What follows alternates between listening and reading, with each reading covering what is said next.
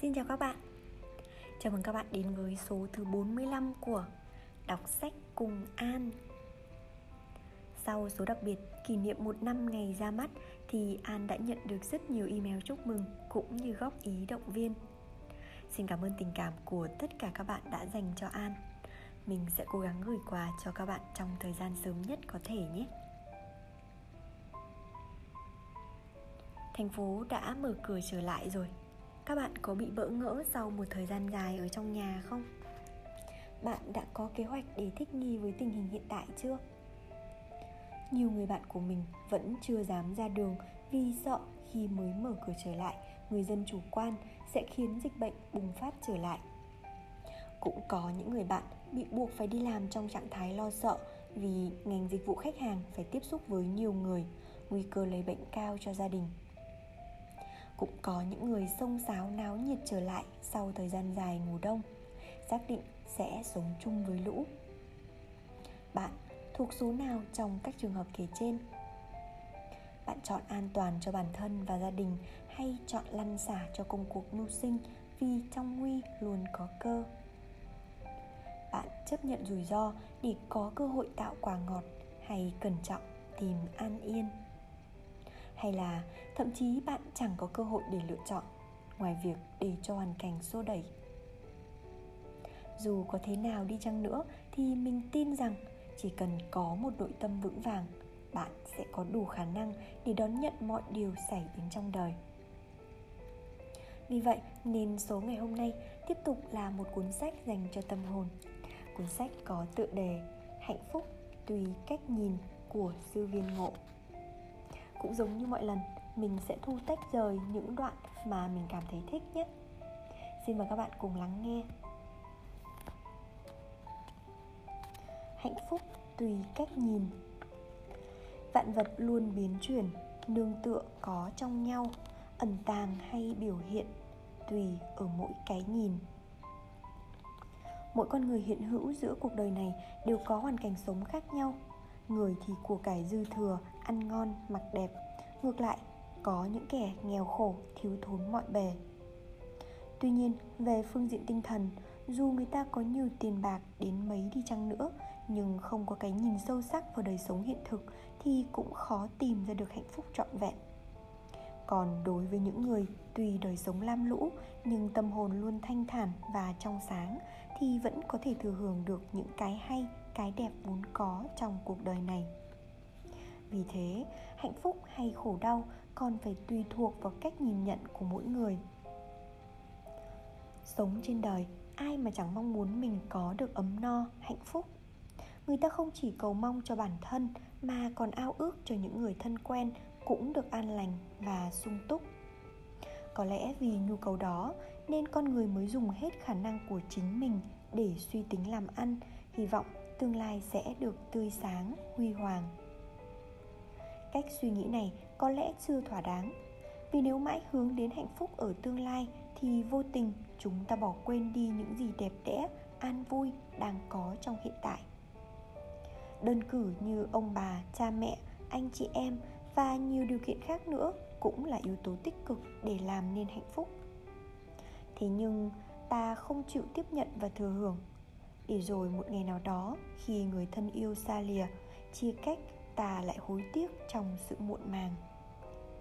Có thể nói, lối sống hờ hững với người thân và lãng quên những gì ta đang có là sự thiếu sót và thiệt thòi vô cùng lớn lao cho những ai sống thiếu an trú trong hiện tại. Thói quen của chúng ta là, khi việc này làm chưa xong, lại lo tính tới những công việc khác. Thậm chí đến lúc ngồi vào bàn ăn rồi nhưng tâm tư vẫn chưa được yên ổn. Công việc luôn luôn hối thúc ta phải ăn cho nhanh để con phải đi làm cái này hoặc giải quyết chuyện nọ. Và cứ thế, ta bận rộn suốt cả cuộc đời. Đến khi tắt hơi thở rồi, nhưng mọi chuyện vẫn chưa giải quyết xong. Có lẽ vì quá bận rộn và lo lắng như thế, cho nên sống trên cuộc đời này, ít ai có thể an hưởng được niềm an vui trọn vẹn thực ra, bất cứ ai cũng phải làm việc, cho dù ít hay nhiều. Tuy nhiên, đối với người có cái nhìn thấu đáo được mọi vấn đề của cuộc sống, thì ngay trong mỗi việc làm của họ đều có thể đem lại sự an vui mà không cần phải chờ đợi sau khi hoàn tất công việc. Đó là sự thật. Và điều này đòi hỏi chúng ta cần phải chiêm nghiệm từ bản thân mình để thấy ra được lẽ thật ấy. Có những người đặt hy vọng rằng nếu mình đi tới ở một nơi có nếu mình đi tới ở được một nơi môi trường đó và sống chung với con người đó, chắc chắn sẽ có hạnh phúc lớn. Thế nhưng khi về sống với nhau rồi, lại có những nỗi khổ niềm đau khác phát sinh. Và như vậy, ước mơ kia chỉ là bóng dáng của cái ta ảo tưởng bày vẽ ra. Còn sự thật thì lại khác biệt. Do đó hạnh phúc là thái độ sống tùy thuộc vào mỗi người, chứ không nhất thiết phải thay đổi hoàn cảnh hoặc vì những điều kiện khách quan khác. Hạnh phúc trước hết là người có tâm hồn trong sáng và tự do. Tâm tư người ấy không bị vướng kẹt vào những chuyện đã xảy ra trong quá khứ và chẳng bận lòng trông ngóng hay chờ đợi bất cứ việc gì ở ngày mai. Bởi cả hai khuynh hướng này đều không có thực nếu tâm tư người nào thường bị vướng kẹt vào hai ý niệm trên, thì cuộc sống trở nên bất an, khốn khổ. Chính vì lẽ đó nên đức phật dạy rằng, quá khứ không truy tìm, tương lai không ước vọng. Quá khứ đã đoạn tận, tương lai lại chưa đến. Chỉ có pháp hiện tại, tuệ quán chính ở đây, không động, không dung chuyển. Biết vậy nên tu tập hôm nay nhiệt tâm làm, ai biết chết ngày mai. Đoạn thơ trên được trích ở Kinh Trung Bộ 3 trang 442 Bài kinh trên cho chúng ta thấy rằng hạnh phúc được làm bằng chất liệu của hiện tại và chỉ cần tiếp xúc trọn vẹn với những gì đang có mặt trong hiện tại, ta có thể tận hưởng được niềm an vui một cách toàn vẹn, không cần phải chờ đợi gì nữa cả. Mặt khác mạng sống của con người quá mong manh và giả tạm không ai có thể biết chắc rằng mình sẽ tồn tại được bao lâu trên cõi đời này. Do đó, hứa hẹn và trông chờ những gì tốt đẹp ở ngày mai là suy nghĩ vô cùng sai lầm, làm uổng phí và thiệt thòi cho cả một kiếp người. Trong cuộc sống hàng ngày, chúng ta cần phải biết nhìn lại chính mình để khám phá và thử hưởng những gì đang có ví dụ, ta có hai con mắt sáng là điều kiện rất lớn để đem lại hạnh phúc. Nhưng đôi lúc, ta không hề để ý tới và chẳng biết trân quý đến nó. Khi con mắt dính bụi bặm hoặc bị thương tích bởi tai nạn xe cộ, thì ta mới thấy được sự hiện hữu và giá trị của đôi mắt vô cùng lớn lao. Chúng ta thừa biết rằng, có những người do phước đức thiếu kém khi sinh ra đã bị mù lòa cả hai mắt. Suốt cuộc đời họ chẳng bao giờ nhìn thấy người thân quen, đất trời, cỏ cây và sông núi. Mơ ước lớn nhất của họ là chỉ cần nhìn thấy được người thân yêu và cảnh vật xung quanh thôi, cũng cảm thấy hạnh phúc lắm rồi. Chứ không đòi hỏi gì thêm nữa cả. Trong khi đó, chúng ta có hai con mắt sáng trưng, muốn ngắm nhìn cái gì cũng được. Bầu trời trong xanh, đám mây trắng bay lơ lửng, hàng cây xanh tươi ven đường, hoa mai vàng nở rộ dòng sông uốn lượn quanh co truyền chở những cụm hoa lục bình lững lờ trôi chảy và còn nhiều vẻ đẹp thiên nhiên khác nữa. Thế nhưng ta lại chối bỏ niềm hạnh phúc đó để rồi than thân trách phận và muốn phải như thế này hay được như thế nọ thì quả thật uổng phí biết bao. Để có cái nhìn sâu sắc và thấu triệt được mọi vấn đề của cuộc sống, bạn chỉ cần lặng lẽ quan sát thân tâm mình và hoàn cảnh đương đại một cách rõ ràng, khách quan và trung thực. Dù bất cứ ở đâu, tiếp xúc với ai, bạn cũng nên quan sát như thế. Mọi sự việc diễn biến ra như thế nào, bạn ghi nhận y như vậy. Không cần phải sử dụng thêm phương pháp gì nữa cả. Việc quan sát này không để cho tâm ý sao lãng hoặc buông lơi đương tại và chẳng cần phải nỗ lực để đạt được một mục đích cao siêu nào. Bởi nhiều khi sự cố gắng ấy là do cái tôi âm thầm tạo dựng ra để thỏa mãn cho cái tôi vi tế hơn, chứ chưa phải phương pháp hữu hiệu giúp cho ta vượt thoát sanh tử khổ đau. Chỉ đơn giản là khi đi thì rõ biết mình đang đi, ngồi xuống nhận biết toàn thân ta đang ngồi xuống. Khi nâng tách trà lên uống, bạn nhận biết hương vị thơm ngon của trà. Thế thôi. Thật giản dị và tự nhiên, không cần phải làm theo một quy định hay nguyên tắc nào cả khi tâm ý không bị vướng kẹt vào đâu, ngay trong giây phút ấy, bạn được tự do, an lạc và giải thoát. Lúc bấy giờ, cái nhìn của bạn đối với cuộc đời này không còn oán trời trách người nữa, mà chỉ có cái nhìn thương yêu và trân quý.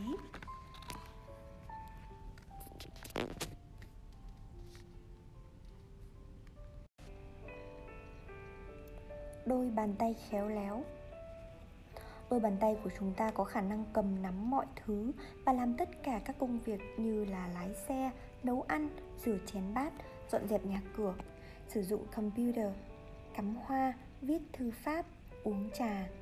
Mỗi khi một bộ phận nào trên thân thể có nhu cầu thì đôi bàn tay đáp ứng ngay mà không chần chừ, do dự hay phân biệt tính toán. Đôi bàn tay thật dễ chịu, ngoan hiền và chấp nhận dưới sự điều động của tâm ý cho dù việc làm ấy có nặng nề hay là dơ bẩn. Có bao nhiêu là cái đẹp giữa cuộc đời này đã nhờ đôi bàn tay làm nên. Những dãy nhà cao tầng đồ sộ, con đường trải dài nhựa bóng loáng, sạch đẹp. Hàng cây xanh tươi bên đường, những cánh đồng ruộng bát ngát thơm mùi lúa chín. Tất cả cũng đều do đôi bàn tay cần cù siêng năng làm ra cả. Mỗi khi thân thể bị đau nhức mỏi mệt thì đôi bàn tay tự động xoa bóp, làm cho vùng bị nhức mỏi ấy được lắng dịu, thư thái và trở nên khỏe khoắn. Khi thân ta đi đứng bất cẩn bị té ngã thì đôi bàn tay lập tức tức chống đỡ để bảo vệ an toàn cho thân thể mà ý thức chưa kịp thời chỉ dẫn, điều động. Mặt khác, đôi bàn tay còn biết chăm sóc cho nhau. Mỗi khi cánh tay phải bị tai nạn chấn thương thì bàn tay trái tự động ân cần chăm sóc và thay thế làm tất cả mọi công việc nặng nhọc. Nhưng nó không bao giờ phân biệt hay tính toán. Chao ôi, đôi bàn tay thật là khéo léo, tuyệt vời biết bao. Tuy đôi bàn tay làm nhiều việc như vậy, nhưng nó vô tư và rất là tự do. Bởi khi có công việc đến thì làm, xong rồi là chẳng cần nắm giữ lại cái gì cả vì thế nên nó luôn luôn được rảnh rang và thành thơi. Và nhờ không cầm giữ một vật gì trong tay nên đôi bàn tay mới có công năng cầm nắm và làm tất cả mọi việc. Nếu như hai bàn tay đang nắm giữ khư khư một vật gì đó, cho dù là vàng bạc hay những thứ quý giá khác mà không chịu để xuống, vậy thì đến khi đói bụng, làm sao ăn cơm hay uống trà được? Vì vậy cho nên sở dĩ đôi bàn tay có khả năng làm được nhiều việc khác nhau như thế là nhờ nó biết buông xuống ngay sau khi đã hoàn thành công việc. Đó chính là sự khéo léo, diệu dụng và thông minh của đôi bàn tay. Trong khi đó, tâm ý ta lại tệ hơn đôi bàn tay. Mặc dù nó đại diện cho cả một thân thể của con người và đóng vai trò chủ đạo đứng đầu trong tất cả các giác quan, khi có vấn đề xảy ra tâm ta không biết cách để giải quyết thông minh như đôi bàn tay bởi nó nặng nề thói quen chấp thủ và ôm ấp những nhận thức mà trước đó đã thu nhận được thói quen lưu giữ cố chấp vướng mắc vào những việc đã qua và mơ tưởng nôn nóng với những gì chưa đến là căn bệnh khó chữa ở tâm ý của con người. Vì thế cho nên khi vua Dũ Tôn sinh năm 1706, mất năm 1729 tới hỏi đạo lý với thiền sư Hương Hải thì vua được thiền sư dạy cho bài kệ rằng Nhạn quá trường không, ảnh trầm hàn thủy, nhạn vô di tích chi ý, thủy vô lưu ảnh chi tâm. Dịch nghĩa là Nhạn liệm giữa không trung Bóng chìm dưới nước Nhạn không để giấu ở lại Nước chẳng lưu bóng làm chi. Đoạn này được trích trong cuốn Việt Nam Phật giáo sử lược của Sư Thích Mật Thể, trang 186 Đại ý của bài kệ mà Thiền sư Hương Hải muốn nói với vua rằng, việc gì tới thì tùy vào đó để giải quyết, nhưng sau khi đã hoàn thành công việc thì ta phải biết buông ra để cho tâm hồn rảnh rang, vô sự. Cũng giống như con chim kia, nó bay ngang qua hồ nước, nhưng không để lại dấu vết gì trong hồ nước cả. Và ở dưới hồ nước ấy cũng chẳng lưu giữ hình bóng con chim mà làm chi. Vì vậy cho nên, hồ nước luôn luôn giữ được sự trong xanh, tĩnh lặng và có một không gian thanh thang, yên bình. Lời dạy của thiền sư rất cụ thể, rõ ràng, tuy đơn giản nhưng lại thật là sâu sắc. Bởi lời dạy ấy, ở nơi mỗi con người của chúng ta thường hay bị mắc phải. Tâm ý, tâm lý vướng bận và tự hào về thành quả của mình làm ra, đồng thời muốn chiếm hữu và gìn giữ với những gì ta ưa thích, thì hầu như đó là căn bệnh muôn thuở của kiếp người. Chúng ta cần phải biết rằng, mỗi khi trong tâm mình bị ràng buộc bởi những ưu tư, lo lắng, giận hờn, trách móc, ghen tị, thì yếu tố hạnh phúc, an vui sẽ vắng mặt. Tâm không được rảnh rang, tự do như đôi bàn tay, thì sự hiểu biết sẽ bị hạn hẹp cục bộ và trở nên nhận thức sai lầm, phiến diện về hoàn cảnh hiện thực. Do đó, ta không thấu hiểu được tâm trạng của những người thân chung quanh một cách sâu sắc, nên tình cảm dễ dàng bị đổ vỡ, chia lìa. Ta cứ ngỡ rằng những quan điểm, nhận thức của mình là hoàn toàn đúng, nên tỏ ra tự mãn, xem thường người khác nào ngờ đâu những kiến thức khô cứng ấy không đủ khả năng để tháo gỡ những bế tắc mà ta thường bị vướng kẹt trong đời sống hàng ngày. Vạn vật vốn luôn luôn thay đổi và mới mẻ, nhưng do cái nhìn hạn hẹp, cục bộ nên ta thấy chúng là thường còn, vì thế nên sinh tâm tham muốn, chấp thủ. Cũng do thói quen phản kháng của bản ngã, thường áp đặt và làm méo mó cái thực tại đang là nên ta không đủ khả năng sáng suốt để thấy rõ được giá trị đích thực của sự sống. Mỗi ngày, bạn nên nhìn vào đôi bàn tay của mình để thấy được sự khéo léo, thông minh và tự do của nó. Từ cái nhìn ấy sẽ giúp cho bạn soi chiếu lại chính mình và để lắng nghe từng giấy khởi ở nơi thân tâm. Đồng thời, giúp bạn lấy ra được những thói quen, dựng lập của bạn ngã mỗi khi tâm tư bạn được lắng động, thanh tịnh, thì quy trình chấp thủ của cái ta sẽ được phá vỡ.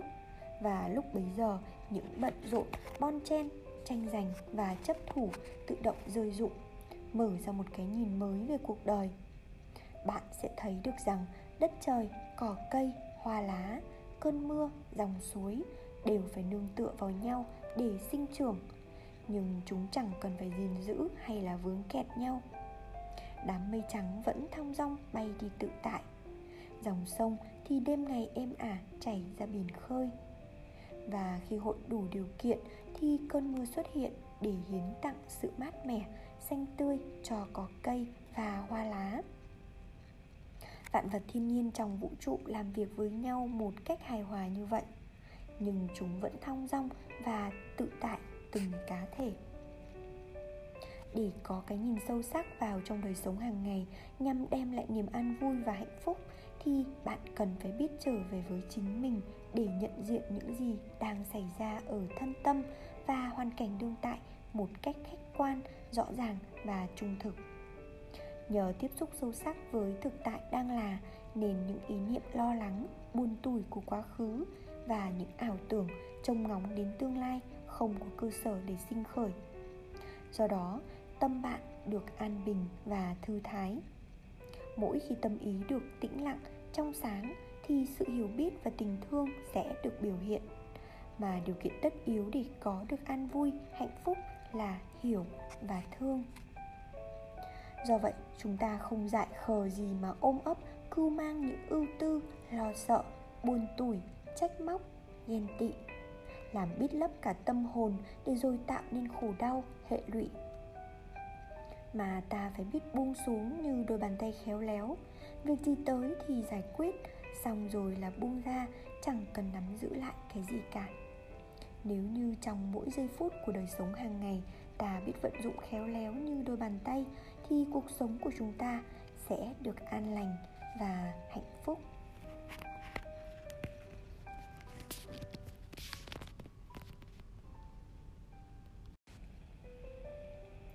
Hơi thở, trị liệu thân tâm.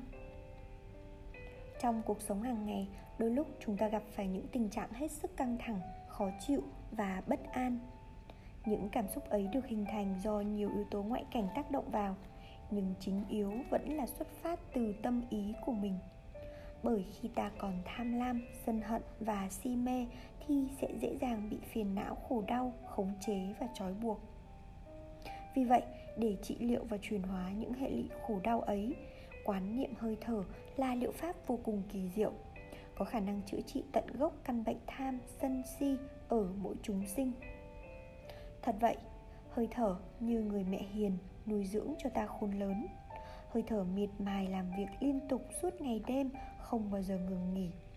Cho dù ta có thức hay ngủ, thì hơi thở vẫn chuyên cần hoạt động đều đặn giúp cho máu huyết được lưu thông và nuôi dưỡng các tế bào của cơ thể. Hơi thở rất quan trọng và vô cùng quý giá. Chỉ cần ngừng thở trong vòng một vài phút thì kể như mọi hoạt động của thân thể và toàn bộ đời sống của con người đều bị tê liệt. Bao nhiêu công danh sự nghiệp mà ta đã cố gắng để vun đắp và gây dựng, nhưng chỉ cần hơi thở ngừng hoạt động trong chốc lát thì những thứ quý giá kia tự động cất cánh bay xa và mạng sống của chúng ta kể như chấm dứt. Thế mới biết đời sống của con người thật mong manh, giả tạm. Chẳng khác gì những hạt sương mai như tia nắng sớm. Vì lẽ đó nên có lần đức phật hỏi các vị tỳ kheo về mạng sống của con người tồn tại trong bao lâu. Vị tỳ kheo đầu tiên trả lời là trong vòng vài ngày. Người kế tiếp thì nói khoảng chừng một bữa ăn và vị tỳ kheo cuối cùng trả lời rằng mạng sống của con người chỉ được tồn tại trong một hơi thở. Thế tôn khen ngợi vị tỳ kheo này đã hiểu đạo lý. Đoạn trích này được trích trong kinh tứ thập nhị chương. Về phương diện sức khỏe, nếu như chúng ta biết cách thực tập điều hòa hơi thở vào và hơi thở ra mỗi ngày, thì máu huyết trong cơ thể ta sẽ dễ dàng lưu thông và ngăn ngừa được nhiều chứng bệnh khi đến các trung tâm yoga hoặc thiền để thực tập thở, chúng ta thấy đời sống trở nên nhẹ nhàng và thân thể khỏe khoắn hơn. Nếu khi ta thở vào hoặc thở ra có ý thức thì hơi thở ấy sẽ dài hơn và sâu hơn. Và ta thở vào sâu, hơi thở mang theo rất nhiều dưỡng khí trong lành vào cho cơ thể. Đến khi thở ra sẽ tống khứ những độc tố dư thừa ra bên ngoài. Nhờ vậy nên các tế bào của cơ thể được tươi nhuận, trẻ trung và sáng đẹp. Sau những buổi thực tập thiền thở, chúng ta ăn uống ngon lành và tinh thần được sảng khoái hẳn hơn. Đề cập đến việc thực tập quán niệm hơi thở, chúng ta phải nói tới thiền. Hiện nay ở các nước phương tây, người ta dành nhiều thì giờ để thực tập thiền, vì thiền đã giúp cho họ chuyển hóa được những bế tắc và bất an trong cuộc sống mặc dù họ dư thừa của cải vật chất, nhưng không thể giải tỏa được những khúc mắc, khó khăn trong con người của họ. Vì lẽ đó, các nhà khoa học đã tập trung nghiên cứu về thiền. Gần đây, bác sĩ đỗ hồng ngọc có nhiều bài viết đề cập đến việc thực tập thiền, thở để chữa bệnh. Qua sự trải nghiệm của tự thân về việc thực tập hơi thở, ông đã khám phá ra được rất nhiều điều mới lạ trong cơ thể con người và thiền đã giúp cho ông sáng tỏ hơn trong lĩnh vực y học, cũng như hiểu rõ hơn về bản chất đích thực của đời sống. Bác sĩ đỗ hồng ngọc khẳng định rằng, ở góc độ người thầy thuốc, tôi quan tâm đến thứ thiền đơn giản mà hiệu nghiệm, không cao siêu, huyền bí và khó khăn. Đó là thứ thiền trong đời sống hàng ngày. Nó liên quan đến sức khỏe, đến khoa học y học, được nghiên cứu và ứng dụng khá rộng rãi. Nó đã mang lại những hiệu quả rất bất ngờ nó chữa được nhiều căng thẳng, stress, lo âu, nhiều bệnh lý do hành vi lối sống gây ra mà thuốc men không thể chữa dứt. Đây là đoạn được trích trong cuốn thở và thiền. Về phương diện tinh thần, hơi thở còn có khả năng làm lắng dịu và chữa trị những cảm xúc tuyệt vọng, lo âu, sợ hãi, bất an. Trong ta được bình phục bởi sống trong cuộc đời này bất cứ ai cũng phải đối diện với rất nhiều khó khăn và gian khổ. Cho dù ta có đầy đủ điều kiện vật chất, danh vọng, địa vị thì vẫn không ngoại lệ. Có đôi lúc ta gặp phải những vấn đề xảy ra ngoài khả năng chịu đựng, tâm ý hoàn toàn bị phiền não và khổ đau chi phối. Để vượt qua những trở ngại ấy, tốt nhất là ta trở về với hơi thở, trở về với chính mình để lắng nghe và nhận diện những cảm xúc trong ta nhờ có sự trở về và lắng nghe ấy nên ta thấy rõ được quy trình dựng lập của bản ngã, tham, sân, si. Khổ đau luôn luôn do bản ngã tạo ra. Nó được hình thành là do bóng tối của vô minh, tức sống trong mê mờ và lãng quên cái thực tại đang là. Những tâm lý buồn vui, thương nhớ, giận hờn, khó chịu, bất an đều phát xuất từ vô minh, chấp ngã.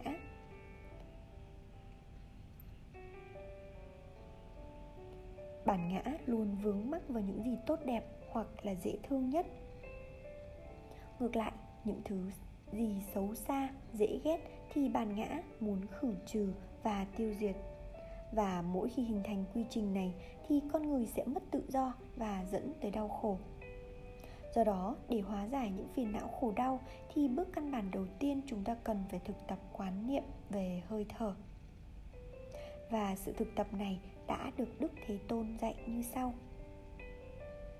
Vị khất sĩ tìm tới một khu rừng hoặc một gốc cây hoặc một căn nhà vắng, ngồi xuống trong tư thế kiết già, giữ thân hình ngay thẳng và thiết lập chánh niệm trước mặt mình. Người ấy thở vào với ý thức minh mẫn là mình đang thở vào. Người ấy thở ra với ý thức minh mẫn là mình đang thở ra thở vào một hơi dài. Người ấy ý thức rằng ta đang thở vào một hơi dài. Thở ra một hơi dài. Người ấy ý thức rằng ta đang thở ra một hơi dài. Thở vào một hơi ngắn. Người ấy ý thức rằng ta đang thở vào một hơi ngắn. Thở ra một hơi ngắn. Người ấy ý thức rằng ta đang thở ra một hơi ngắn đây là một đoạn được trích trong cuốn Nhật tụng Thiền môn năm 2000 của Thiền sư Nhất Hạnh, trang 104, 105. Đa phần các trường phái thực tập về hơi thở, người ta dùng ý để dẫn khí. Tức là khi hít vào và thở ra, họ dùng tâm ý để điều khiển.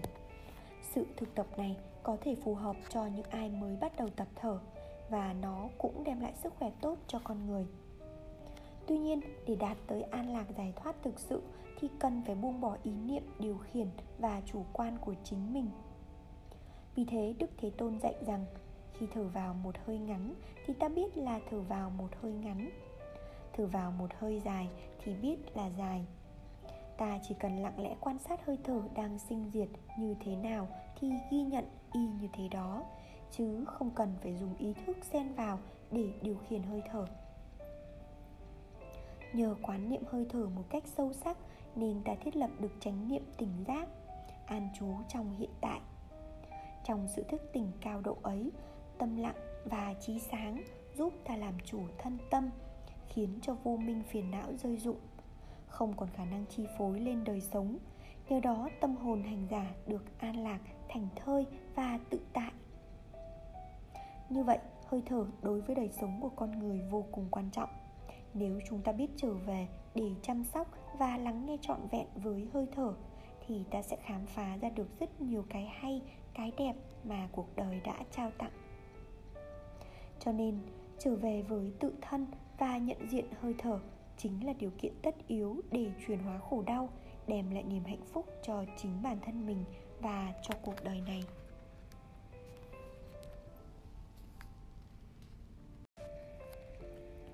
Lòng biết ơn. Biết ơn là một trong những đức tính cao quý, đẹp đẽ mà ai ai cũng đều trân trọng, lưu tâm và bồi đắp. Biết ơn còn là điều kiện tất yếu để tạo ra hạnh phúc chân thực. Khi một người có tấm lòng biết ơn đối với mọi loài thì người ấy sẽ trân quý sự sống, không tàn hại, ghét bỏ hay loại trừ, mà trái lại, họ có khả năng chấp nhận để chuyển hóa và thương yêu nhờ vậy, hạnh phúc ở nơi người đó dễ dàng được phát khởi. Trong đạo phật, có nói đến bốn ơn. Đó là ơn cha mẹ, ơn thầy tổ, ơn quốc gia, xã hội và ơn mọi loài chúng sinh. Chia ra bốn ơn khác nhau như thế là để cho dễ dàng hiểu rõ mà báo đáp. Tuy nhiên, nếu là người tu tập phát khởi, được tuệ giác và tình thương thì họ sẽ đền đáp trọn vẹn tất cả những ân nghĩa trong cuộc đời mà không từ chối hay chọn lựa riêng ai. Và những ân nghĩa đó được biểu hiện cụ thể ở trong đời sống, chứ không phải chỉ là lời nói ra hoặc ca ngợi, tán tụng xuông. Khi một người thực sự có tấm lòng tri ân đối với mọi loài, thì trước hết chính bản thân họ phải có đời sống bình an, nhẹ nhàng người ấy đã chuyển hóa được ít nhiều những phiền não khổ đau và hệ lụy. Tâm tư họ trong sáng thành thơi và không quá bận rộn để bon chen, tranh giành địa vị, quyền bính. Những công danh, sự nghiệp đến với họ một cách tự nhiên theo sự vận hành của nhân duyên, nghiệp quả mà không phải bằng ý niệm truy tìm, mưu mô, đen tối vì bản ngã nhờ có một tâm hồn trong sáng và bình an, nên người đó trực nhận được sự tương quan, tương duyên giữa cuộc đời này. Tất cả mọi loài sinh sống trên trái đất đều phải nương tựa vào nhau mà biểu hiện. Chúng ta có mặt ngày hôm nay là nhờ vào không biết bao nhiêu điều kiện nhân duyên kết hợp lại mà hình thành. Như là tinh cha huyết mẹ, không khí, ánh sáng mặt trời, người cày cấy làm ra lúa gạo cho đến nhiều điều kiện khác nữa để nuôi dưỡng chúng ta khôn lớn. Không có một sự vật hay sinh vật nào trên trái đất này được hình thành mà không nương tựa vào nhau. Bông hoa có mặt thì phải nhờ vào đất, nước, ánh sáng mặt trời, không khí mới được hiện hữu. Con người có sự hiểu biết, thương yêu và hạnh phúc là nhờ vào sự dạy dỗ của cha mẹ, thầy cô và bạn bè và sở dĩ chúng ta có được cuộc sống thanh bình, yên ổn là do không bị ngoại xâm, nội loạn cũng như nhờ vào sự sáng suốt, đạo đức của những người lãnh đạo. Do vậy, mọi sự tồn tại trên hành tinh này đều có mối liên hệ tương quan mật thiết với nhau. Nếu ta không có cái nhìn tương tức như vậy mà cho rằng sự sinh tồn của muôn loài là biệt lập, thì ý niệm chiếm hữu để dành riêng mình sẽ xuất hiện từ đó tạo ra tranh chấp, thù hận và dẫn đến phiền não, khổ đau. Khi trong tâm khởi lên một niệm bất thiện mà ta không rõ biết về ý niệm ấy, thì sẽ dẫn tới hành động gây tàn hại mọi loài và trong đó có chính mình. Ví dụ, ô nhiễm môi sinh đã tạo ra mất cân bằng sinh thái, làm cho bầu khí quyển ngày càng nóng dần lên người ta không nghĩ đến vạn vật tương quan mật thiết với nhau nên họ khai thác rừng quá mức sẽ dẫn đến hậu quả là thiên tai bão lụt động đất và khiến cho hàng trăm nghìn người trên thế giới bị lâm vào cảnh chết chóc đói rách và khổ sở Hiện nay, ô nhiễm khí quyển là vấn đề thời sự nóng bỏng của cả thế giới, chứ không phải chỉ dành riêng cho một quốc gia nào. Môi trường khí quyển đang có nhiều biến đổi rõ rệt và ảnh hưởng xấu đến đời sống con người và các loài sinh vật. Hàng năm, người ta khai thác và sử dụng hàng tấn than đá, hàng tỷ tấn than đá, dầu mỏ, khí đốt. Ngoài ra, còn có một khối lượng lớn các chất thải khác nhau như khói xe hơi, chất thải sinh hoạt, chất thải từ các nhà máy và xí nghiệp đã làm cho hàm lượng các loại khí độc hại tăng lên nhanh chóng. Ô nhiễm môi trường khí quyển đã tạo nên sự ngột ngạt và sương mù, gây ra nhiều bệnh tật cho con người. Như vậy, do ý niệm chặt hẹp, ích kỷ của cá nhân và không có cái nhìn thấu đáo về mối liên hệ tương quan của vạn vật nên dẫn đến những tai họa thảm thương cho chính bản thân và cho mọi loài. Vì vậy, lòng biết ơn không phải là lời nói xã giao ngọt ngào hoặc quá cáp để được người kia quan tâm giúp đỡ hay là kiến tạo một công trình nào đó để chứng tỏ mình là người biết vâng lời và tiếp nối được sự nghiệp của người đi trước. Hành động này chưa thể hiện rõ được nội dung của tấm lòng biết ơn, bởi những việc làm đó đôi khi chỉ là để được tiếng khen và thêm nhiều lợi dưỡng, chứ không phải người ấy có cái nhìn trong sáng, thâm sâu vào thực trạng đời sống xã hội.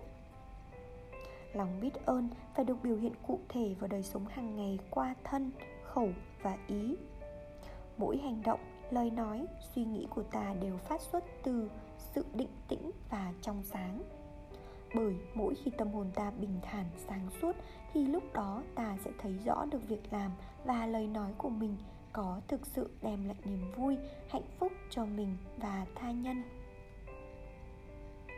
Còn ngược lại khi ta hành động, nói năng và suy nghĩ mà thiếu sự định tĩnh, thì những việc làm đó sẽ tạo ra phiền não khổ đau ngay trong khi đặt, ngay trong khi ta đang làm. Vì khi tiếp xúc với hoàn cảnh không được như ý muốn, lập tức ta phản ứng ra sự bực bội và muốn loại trừ hoặc chạy trốn những gì đang diễn ra. Như vậy, khổ đau đã được hình thành ngay từ trong những ý niệm mê mờ của mình rồi từ đó, nó lan tràn đến cho những người chung quanh. Vì thế, cho dù ta có kiến tạo ra những công trình to lớn gì chăng nữa, thì vẫn bị phiền não khổ đau trói buộc. Lòng biết ơn chỉ biểu hiện khi tâm ý ta được thắp sáng trong mỗi giây phút của đời sống. Khi nâng bát cơm lên thì ta phải thấy được có vô vàn điều kiện hợp lại mà hình thành. Do đó, trước khi ăn ta phát khởi lòng biết ơn đến mọi loài đã hiến tặng cho ta thực phẩm cao quý này. Đồng thời, ta cũng nhìn lại để thấy rằng mình rất may mắn được sống trong một xã hội có đầy đủ cơm no và áo ấm. Bởi hiện nay, trên thế giới vẫn còn không ít người bị chết đói mỗi ngày. Có những nơi bị nạn dịch bệnh, thiên tai bão lụt, hạn hán, động đất. Người ta phải chịu cảnh đói rét và sống trong tình trạng màn trời chiếu đất rất là thảm thương. Vì vậy, khi một con người có cái nhìn trong sáng, thâm sâu vào thực trạng của xã hội, thì họ sẽ phát khởi lòng biết ơn và chỉ muốn hết lòng đóng góp và xây dựng để làm cho cuộc đời tốt đẹp thêm hơn, mà không có ý niệm chiếm hữu hay tàn hại. Bởi người ấy ý thức được rằng sự bình an và hạnh phúc của bản thân sẽ đóng góp rất nhiều cho xã hội được hòa bình và phồn thịnh còn ngược lại, mỗi khi tâm ý bị mê mờ và tham lam che lấp thì sẽ làm tổn hại cho bản thân và cuộc đời. Người có lòng biết ơn thì đời sống của họ sẽ luôn được bình an và hạnh phúc. Dù bất cứ ở nơi nào, họ cũng tạo ra niềm an vui, lợi lạc cho bản thân và cho những người chung quanh. Và nhờ vậy, nên họ luôn luôn được mọi người trong xã hội thương yêu và quý trọng do đó, để biết ơn một cách trọn vẹn, khi làm bất cứ việc gì, chúng ta phải rõ biết về hậu quả của việc đó. Mỗi hành động, lời nói và suy nghĩ đều phải dựa trên sự định tĩnh, sáng suốt. Nhờ vào sự sáng suốt và biết ơn của chúng ta ngày hôm nay mà thế hệ con cháu mai sau được thừa hưởng và tiếp nối một cách tốt đẹp.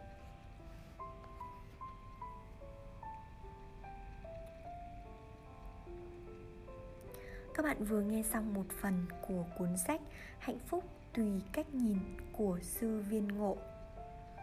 Trong thời điểm truyền giao này, chắc hẳn các bạn sẽ khá bận rộn với công cuộc mưu sinh, những cơ hội và kế hoạch.